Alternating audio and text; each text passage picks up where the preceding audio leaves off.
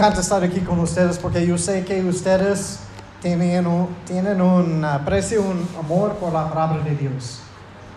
Y por eso estamos aquí. Entonces, hoy vamos a estar viendo eh, una porción del libro de Josué. Pueden abrir sus Biblias a Josué. No vamos versículo por versículo porque lo que quiero hacer es darles una panorama amplia, un big picture, decimos en inglés, de una historia aquí que se trata de la fidelidad de Dios. Acabamos de cantar sobre la fidelidad de Dios. Hoy estamos celebrando la fidelidad de Dios y el mensaje de hoy es de la fidelidad de Dios. Entonces voy a comenzar con una pregunta. ¿Has olvidado algo en una ocasión? Levanta tu mano si nunca has olvidado algo. Claro, porque siempre o todos hemos olvidado algo en una ocasión o otra. Podemos olvidar nombres. Yo soy culpable de eso. Tengo dificultad recordando los nombres. O podemos olvidar cosas como las llaves, por ejemplo. Y dependiendo si son las llaves del coche, no vamos a ningún lado. Y si son las llaves de la casa, o no entramos o no podemos salir dependiendo en dónde olvidaste las llaves.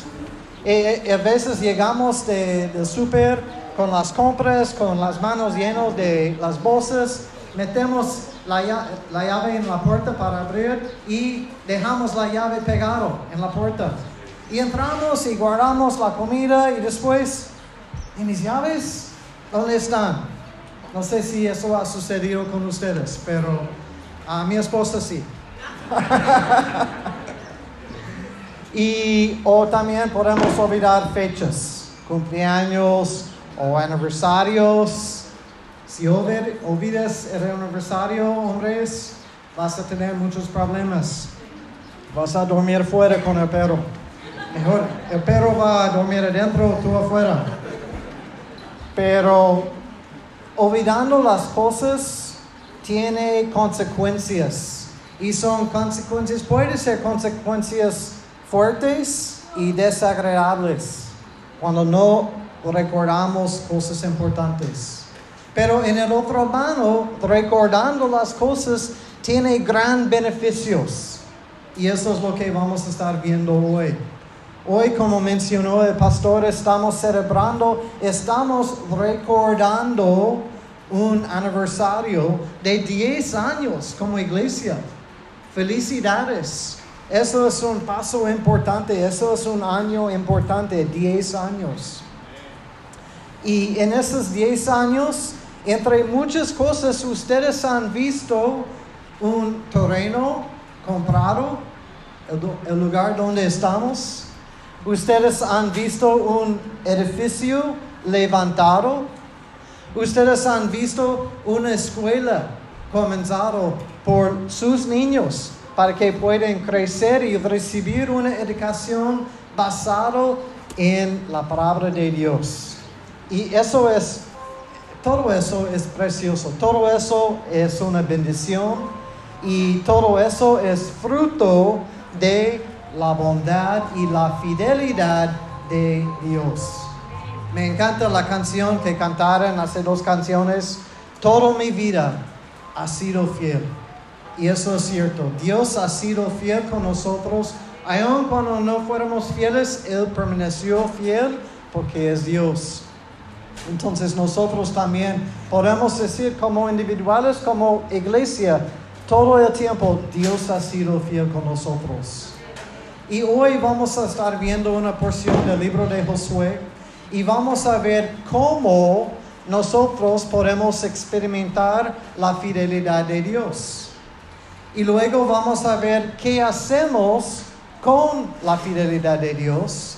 Y para terminar vamos a ver por qué hacemos lo que hacemos con la fidelidad de Dios. Tengo entendido que al final hay una cena, va a haber pozole. Entonces yo le dije al pastor, no más que dos horas voy a predicar hoy. No es cierto, porque si me conocen, es imposible que yo predico dos horas. No tengo tanto español en mi vocabulario para seguir hablando por dos horas. Entonces vamos a terminar bien y vamos a poder cenar en, en una hora decente.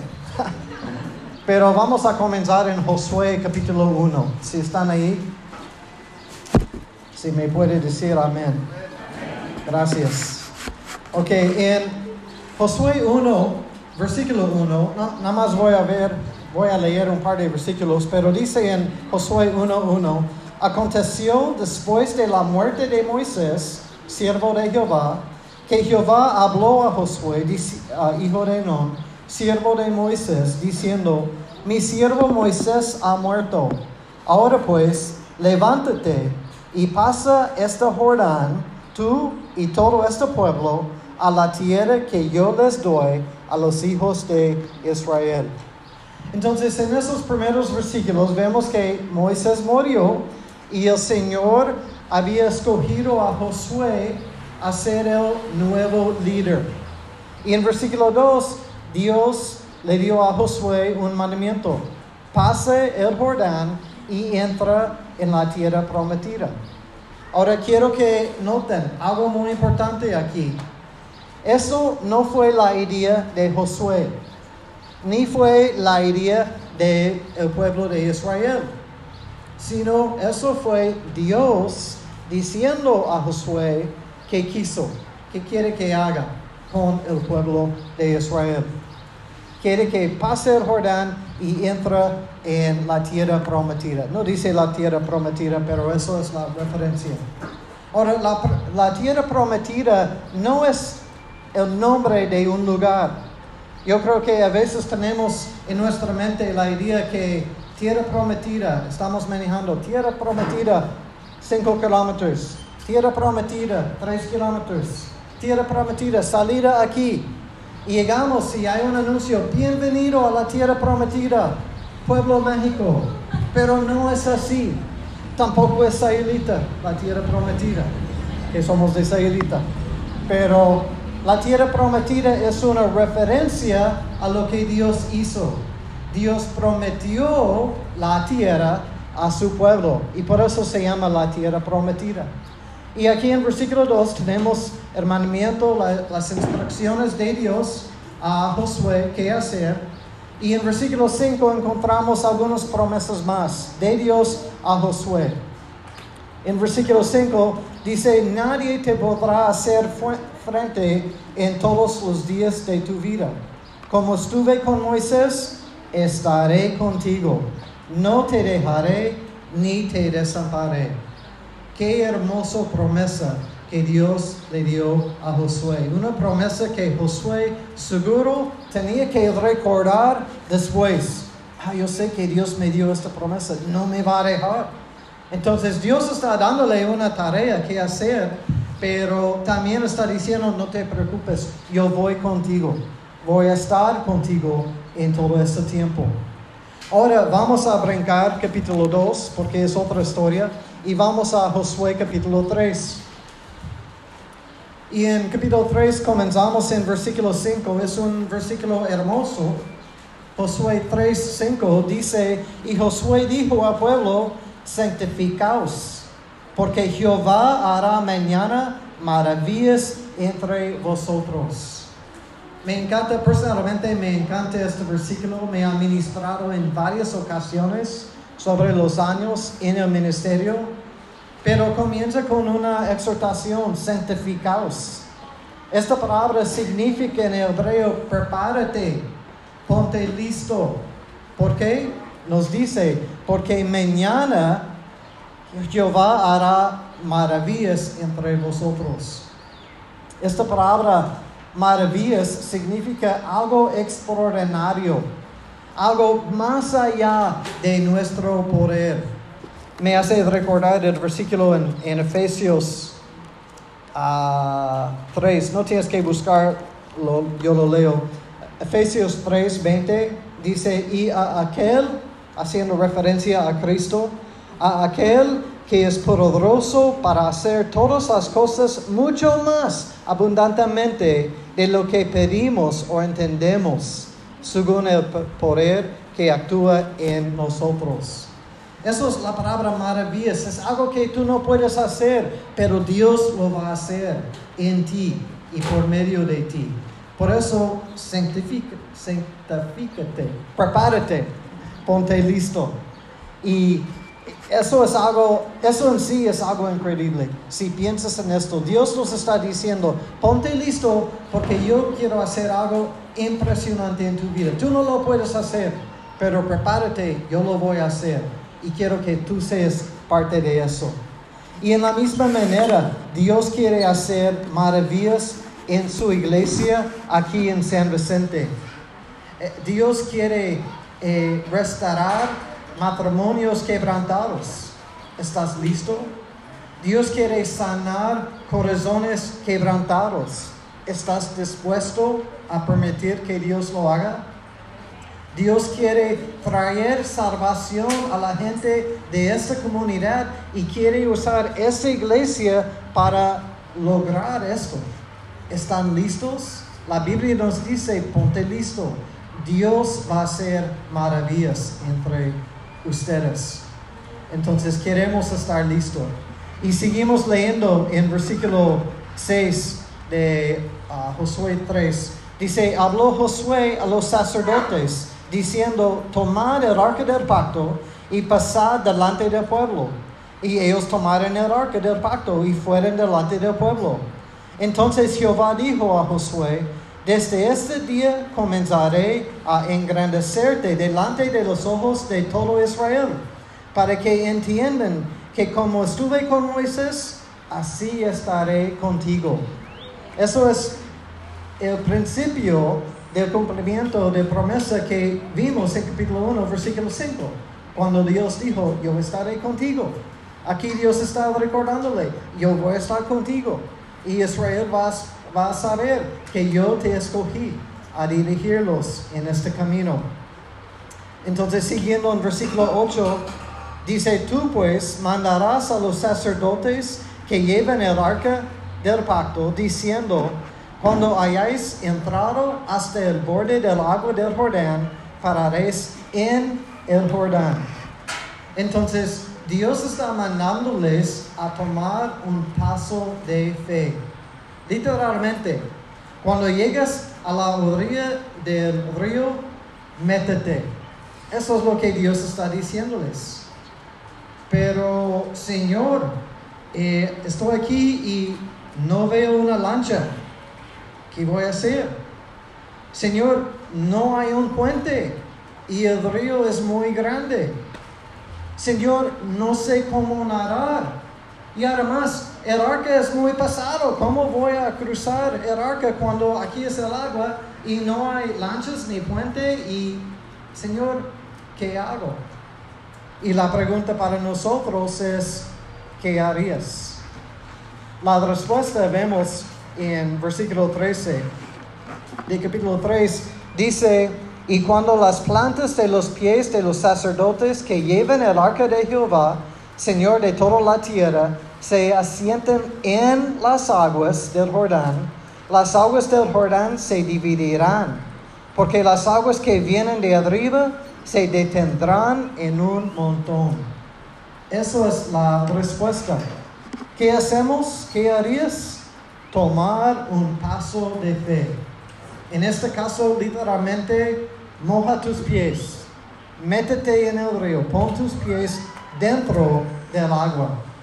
Y eso es como experimentamos la fidelidad de Dios, por fe y obediencia. Fe confiando en Dios, obedeciendo lo que Dios había dicho. Muchas veces nosotros decimos, ok Dios, separa las aguas, yo entro después. Pero el Señor dice, toma un paso de fe, entra en las aguas y entonces yo voy a dividirlos. Decimos, Señor, yo quiero servirte y quiero ser un misionero y yo voy hasta los fines de la tierra. Nada más pongo una lana en mi cuenta bancaria para que yo pueda vivir y no preocuparme y yo hago lo que tú quieras, voy donde tú me dices. El Señor dice, confía en mí. yo voy a proveer, tú métete. Pienso en cuando fuimos al campo de misionero, que fue casi hace 20 años, y no tuvimos una cuenta grande en el banco. De hecho, no tuvimos una cuenta en el banco. Una cuenta, pero no tenía eh, ingresos. Y renuncié de mi trabajo y me dieron dos semanas el pago de dos semanas de vacaciones. Y yo pensé, ah, bueno, por lo menos tenemos dos semanas por urgencias. Si algo sucede, eso es como nuestra eh, seguridad. Y fuimos, llegamos a México. Y en menos de un mes se acabó el dinero que estaba en el banco por urgencias. No que había tantas urgencias, nada más el dinero no sé dónde va. Pero no, no quiero ni cuenta. Pero puedo decirte que hasta la fecha, 20 años, nunca hemos faltado nada. Ni comida, ni techo, ni transporte, ni medicamento cuando alguien estaba enfermo, ni cosas que sucede que ni pensabas que iban a suceder. Y, y, puedo contarte historias de cómo Dios ha sido fiel con nosotros, proviendo todo lo que necesitamos para poder servirle. Y no porque soy un gran hombre de fe, pero eso es lo que Dios espera de nosotros, la fe y la obediencia. Dios ha sido fiel. Entonces, quiero que entiendas esa historia y lo que estamos viendo aquí con Josué. No es una fe ciega, sino es una fe inteligente. Porque uh, Josué no estaba intentando uh, dirigir el Señor. ¿Recuerdas? Eso no, eso no fue plan de Josué, fue plan de Dios.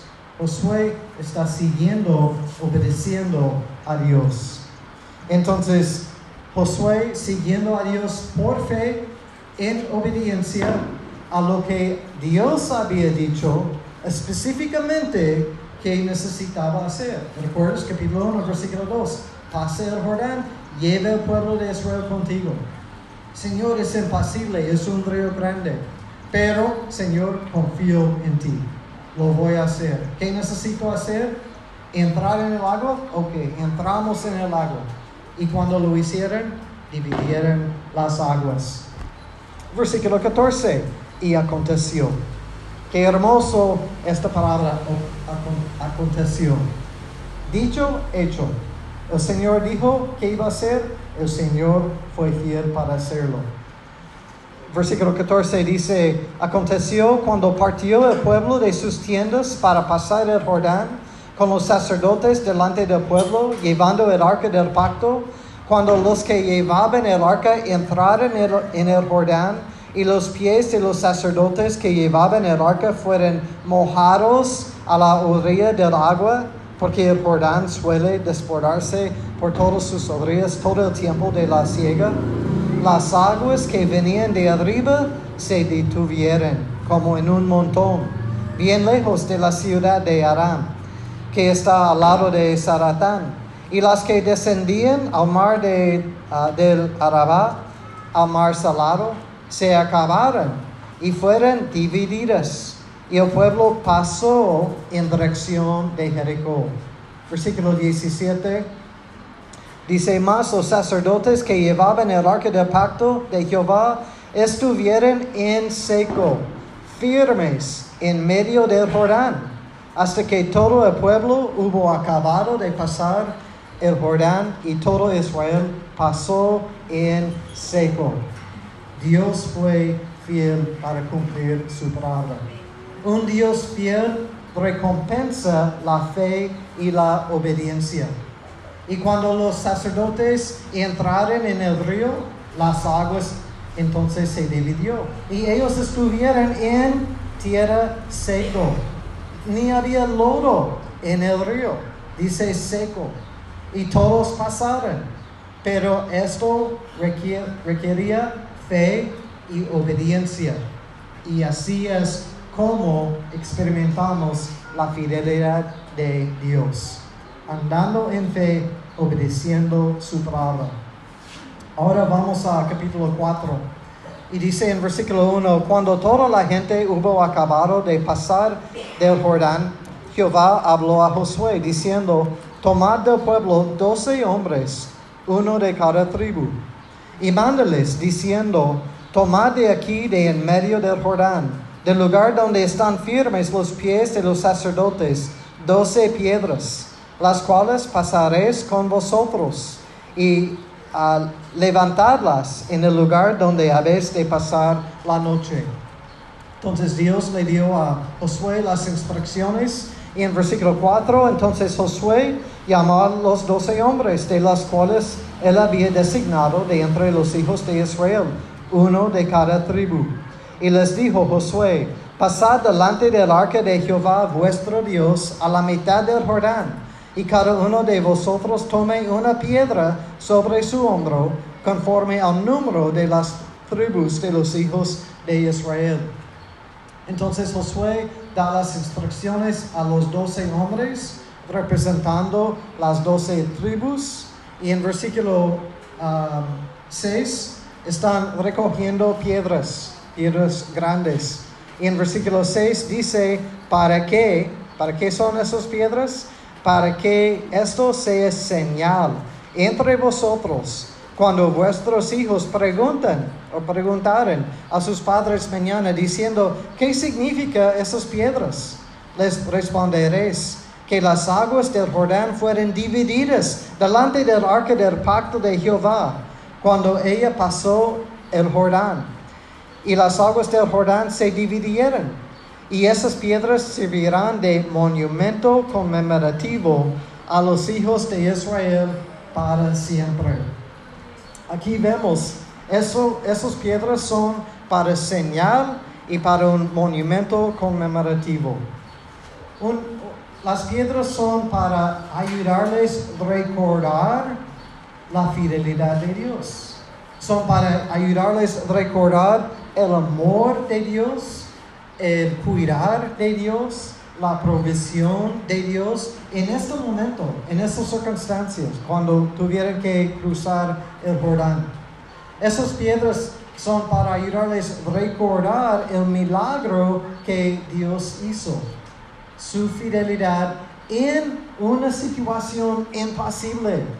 No pudieron cruzar solos, necesitaban que Dios hiciera algo y Dios hizo algo. Nosotros también, como creyentes, como padres de familias, como seguidores de Cristo, nosotros necesitamos tener estos señales o estos monumentos conmemorativos que nos hace, nos hace o nos ayuda a recordar lo que Dios ha hecho en nuestras vidas en el pasado. Una señal de su amor para con nosotros. Una señal para recordarnos de su fidelidad para con nosotros. Y eso es lo que hacemos con su fidelidad. Recordamos, es muy sencillo, no es una tarea difícil. ¿Cómo experimentamos la fidelidad de Dios? Andando en fe y obediencia. ¿Qué hacemos con la fidelidad de Dios? recordamos su fidelidad. Eso es lo que necesitamos hacer. Y dice, y diles a tus hijos. En un momento más vamos a ver eso en más detalle. Pero la idea aquí es recordamos la fidelidad de Dios para que cuando nosotros llegamos a la orilla, orilla del, del río, orilla, en la playa, pues del río, y decimos, ah, ¿qué voy a hacer? No decimos, oh no, tengo miedo, ahora no puedo con eso, ¿qué voy a hacer? No reaccionamos así, porque estamos recordando la fidelidad de Dios en tiempos pasados con nosotros. Entonces cuando llegamos al río decimos, ok Dios, me llevaste a este punto, confío en ti. Yo sé que tú vas a proveer, me vas a dirigir, tú me vas a enseñar qué necesito hacer. ¿Por qué? Porque hemos recordado la fidelidad de Dios en otras ocasiones. Entonces, siguiendo en versículo 8, dice, y los hijos de Israel lo hicieron, así como Josué les mandó. Tomaron doce piedras de en medio del Jordán, como Jehová lo había dicho a Josué, conforme al número de los tribus tribus de los hijos de Israel, y las pasaron al lugar donde acamparon, y las llevaron allí. Entonces, en versículo 8, los israelitas obedecieron lo que Josué dijo y recogieron doce piedras y pusieron un monumento en el campamento donde llegaron después de cruzar el río Jordán. Ahora, versículo 9 dice, Josué también levantó doce piedras en medio del Jordán, en el lugar donde estuvieron los pies de los sacerdotes que llevaban el arca del pacto, y han estado allí hasta hoy. Entonces Josué también puso un monumento, pero no en el campamento, sino en el arroyo, donde habían cruzado, donde pasaron, donde estuvieron los sacerdotes llevando el arca del pacto. Entonces, ¿por qué dos monumentos? Bueno, hay diferentes ideas aquí, pero yo creo que, eh, bueno, mi, mi, mi, opinión, y eso es mi opinión nada más, uh, uno de los monumentos es visible, está en el campamento, y es para recordar a los israelitas cómo Dios fue fiel, qué Dios hizo en un tiempo impasible, recordando la fidelidad de Dios. Pero el otro monumento fue en un lugar no visible. Bueno, fue visible por un, un tiempo, pero cuando regresó las aguas, entonces ya no era visible. ¿Por qué no? Uh, bueno, por las aguas, pero ¿por qué hay un monumento no visible? Yo creo que eso representa lo que Dios hizo en el corazón de Josué. Un lugar que no es visible. Pero Josué sabe lo que Dios hizo en su corazón con este milagro. Entonces, dos monumentos, uno visible, uno no visible. Uno para que toda la gente puede recordar y, reconocer lo que Dios hizo en, en este tiempo. Pero el otro para que yo pueda recordar lo que Dios hizo en mi corazón en un tiempo difícil, cuando yo tenía que confiar en Él y Él le mostró a sí mismo fiel. Entonces, Josué también tenía que mostrar fe y obediencia. Siguiendo en versículo 15, uh, dice, luego Jehová habló a Josué diciendo, manda a los sacerdotes que lleven el arca del testimonio, que suben del Jordán. Y Josué mandó a los sacerdotes diciendo, subid del Jordán. Y aconteció que cuando los sacerdotes que llevaban el arca del pacto de Jehová subieron en, de en medio del Jordán, y las plantas de los pies de los sacerdotes estuvieron en lugar seco en el campamento, las aguas del Jordán se volvieron a su lugar, corriendo como antes sobre todos sus bordes. Entonces aquí vemos que uh, el momento que los sacerdotes salieron del agua, entonces las aguas regresaron. No antes, no después, sino en el tiempo perfecto de Dios. Porque el tiempo de Dios es perfecto. Y siguiendo, ahora brincamos hasta el versículo 21 y regresamos con los niños. Dice, y habló a los hijos de Israel diciendo, cuando mañana preguntaren vuestros hijos a sus padres y dijeren, ¿qué significa esas, piedras? Declararéis a vuestros hijos diciendo, Israel pasó en seco por esta Jordán. Deja que tus niños saben la fidelidad de Dios. Eso es lo que mencionamos en capítulo 4, versículos 6 y 7, pero aquí vamos a verlo un poco más a detalle. Porque como papás es una gran oportunidad a compartir la fidelidad de Dios con tus hijos. Pero también como papás, como padres de familia, es una gran responsabilidad de compartir la fidelidad de Dios con nuestros hijos.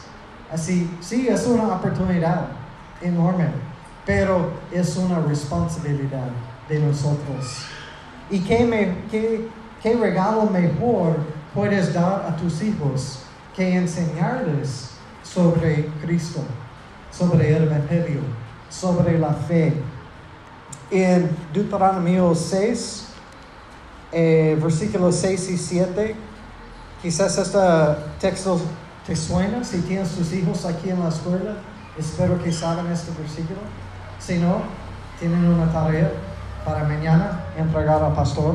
Deuteronomio 6, versículos 6 y 7.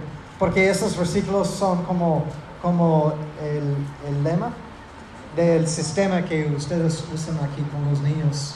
Dice, y esas palabras que yo te mando hoy estarán sobre tu corazón y las repetirás a tus hijos y hablarás de ellas estando en tu casa y andando por el camino y al acostarte y cuando te levantas. Ok, piénsalo. O estamos en la casa o estamos en la calle. O estamos acostados o estamos levantados. Entonces, en otras palabras, estamos, está diciéndonos que hay que repetir o compartir la palabra de Dios con nuestros hijos. Cuando siempre exactamente. Porque en una ocasión estamos haciendo o uno o otro de esos cuatro cosas. Y entonces eso es nuestra oportunidad pero también nuestra responsabilidad de hacer con nuestros hijos y por eso ustedes, la iglesia tiene escuela dominical los domingos para que los niños puedan aprender en, un, en su nivel. Y por eso eh, la iglesia ahora está ofreciendo este sistema de AC como escuela para educación de tus niños. Pero también es, es el papel de los papás. De hecho, debe de comenzar en la casa, porque la escuela dominical, la iglesia, y la escuela que tiene entre la semana, nada más son apoyos por lo que debe de estar pasando, sucediendo en las casas. Comienza en la casa y nada más aquí dan seguimiento a lo que están recibiendo en la casa de sus papás. Eso es el orden. Y todo eso con el propósito de tus niños pueden desarrollar su propia fe no nada más la fe de sus papás, porque no llegan al cielo en, en la fe de sus papás. Y hay un más presente cuando entran en la secundaria y luego la prepa, y si van a la universidad, si ellos no tienen su fe, su propia fe fundado, cimentado, ¿qué va a suceder? Va a salir al lado del mundo. Lo he visto demasiado veces. Estaba viendo un pastor compartir y de la importancia de, ah, educar a nuestros hijos desde chiquitos. No es que, bueno, cuando son adolescentes pueden entender más, entonces voy a comenzar. No, no, no. Comienza desde que son pequeños, para que crezcan sabiendo, aprendiendo, entendiendo las cosas de la palabra de Dios. Este pastor dijo, le dio un ejemplo de un, un papá llegó con él diciendo, oye, necesito, necesito ayuda con, con mi adolescente porque es muy rebelde. ¿Me, ¿Me puedes ayudar? El pastor le dijo, la verdad, ya estás tarde.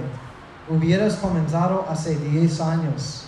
Porque ahora para intentar cambiar su forma de pensar y su forma de ser va a ser muy difícil. Sí, Dios es capaz y es, Él es nuestra única esperanza. Pero no tientes a tu Dios. Mejor comienza temprano enseñándoles, instruyéndoles para que puedan desarrollar, desarrollar su propia fe.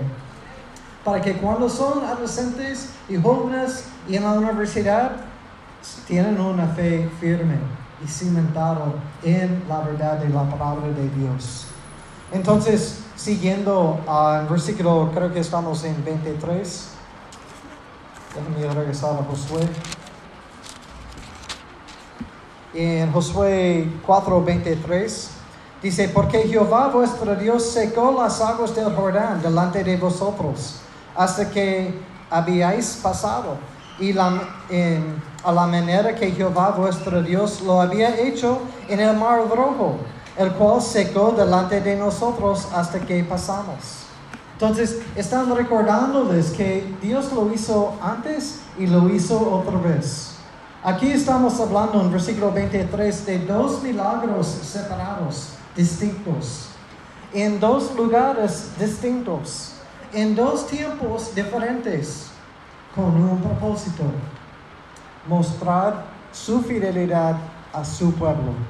Eso es el Dios que seguimos, que adoramos, en quien confiamos. Y como papás es nuestro deber compartir con nuestros hijos las maravillas que Dios ha hecho en nuestras vidas. Y también es nuestra responsabilidad a enseñar a nuestros hijos la palabra de Dios. No lo dejes por el pastor o por las maestras en la escuela, sino que comienza en la casa. Y también como papás es nuestra responsabilidad capacitar y preparar nuestros hijos por la vida. Y eso, hermanos, es más importante hoy en día que cualquier momento. Siempre fue importante, pero lo veo aún más importante hoy. Porque hay tanta decepción afuera. Y hay tanta basura afuera. En, en la tele, en Netflix, en el internet, en donde quieras. Y hay mucha decepción. Entonces, ¿cómo podemos discernir entre la decepción y la verdad? Conociendo la verdad. ¿Qué es la verdad? La palabra de Dios es verdad, dijo Jesús en su oración en Juan 17. Entonces, conoce la palabra, que es la verdad, para que no seas decepcionado en este mundo.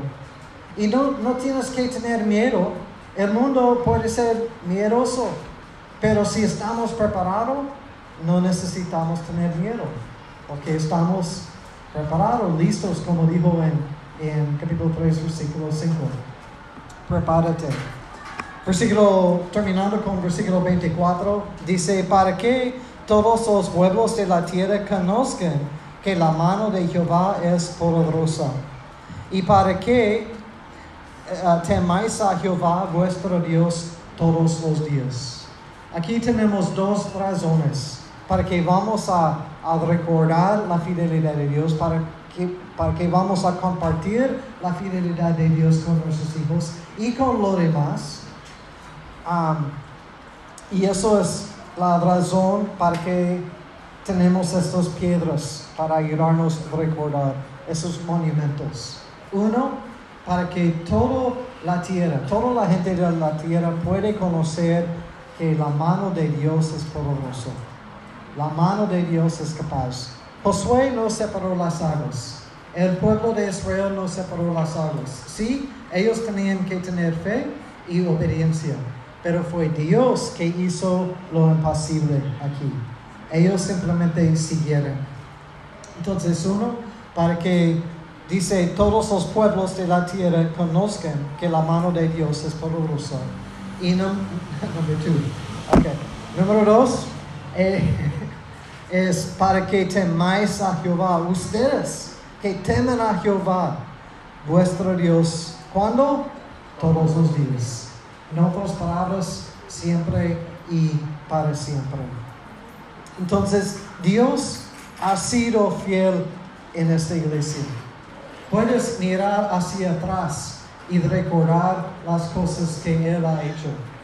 Yo no soy parte de, de esta iglesia local, pero yo recuerdo cuando estuvieron como dos cuadros de aquí en el, en el terreno. Y, y los servicios ahí, y creo que ahí comenzaron. Y mira dónde estamos hoy. Y no, no rentando, sino están en tu propia casa. Gracias a Dios, Dios ha sido fiel.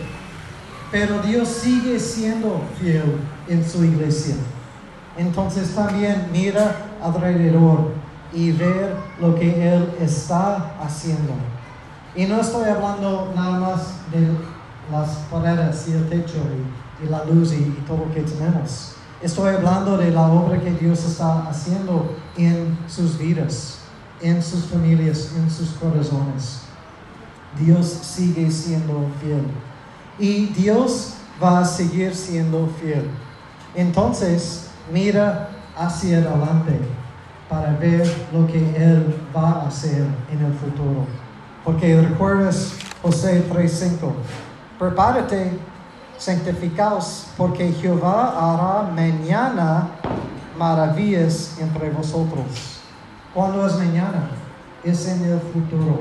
Es en el futuro pronto. No dice en 100 años Dios va a hacer maravillas. Dice mañana.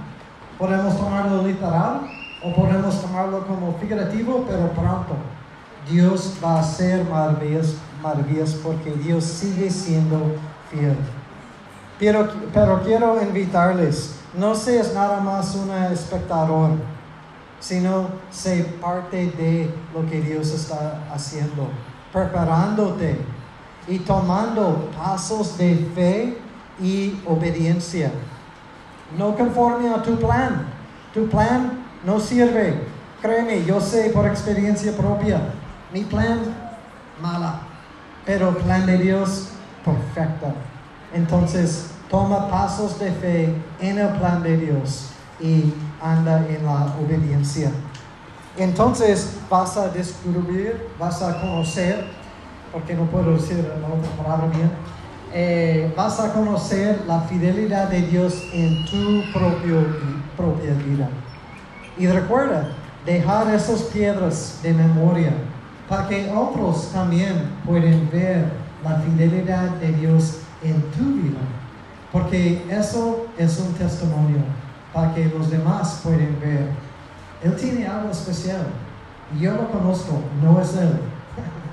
es Dios, su Dios. Yo quiero conocer este Dios. Entonces, gracias por su atención, hermanos. Que Dios los bendiga. Ahorita va a subir el pastor, pero y, va a darnos unas indicaciones, creo. Pero quiero orar por ustedes antes que, que él sube.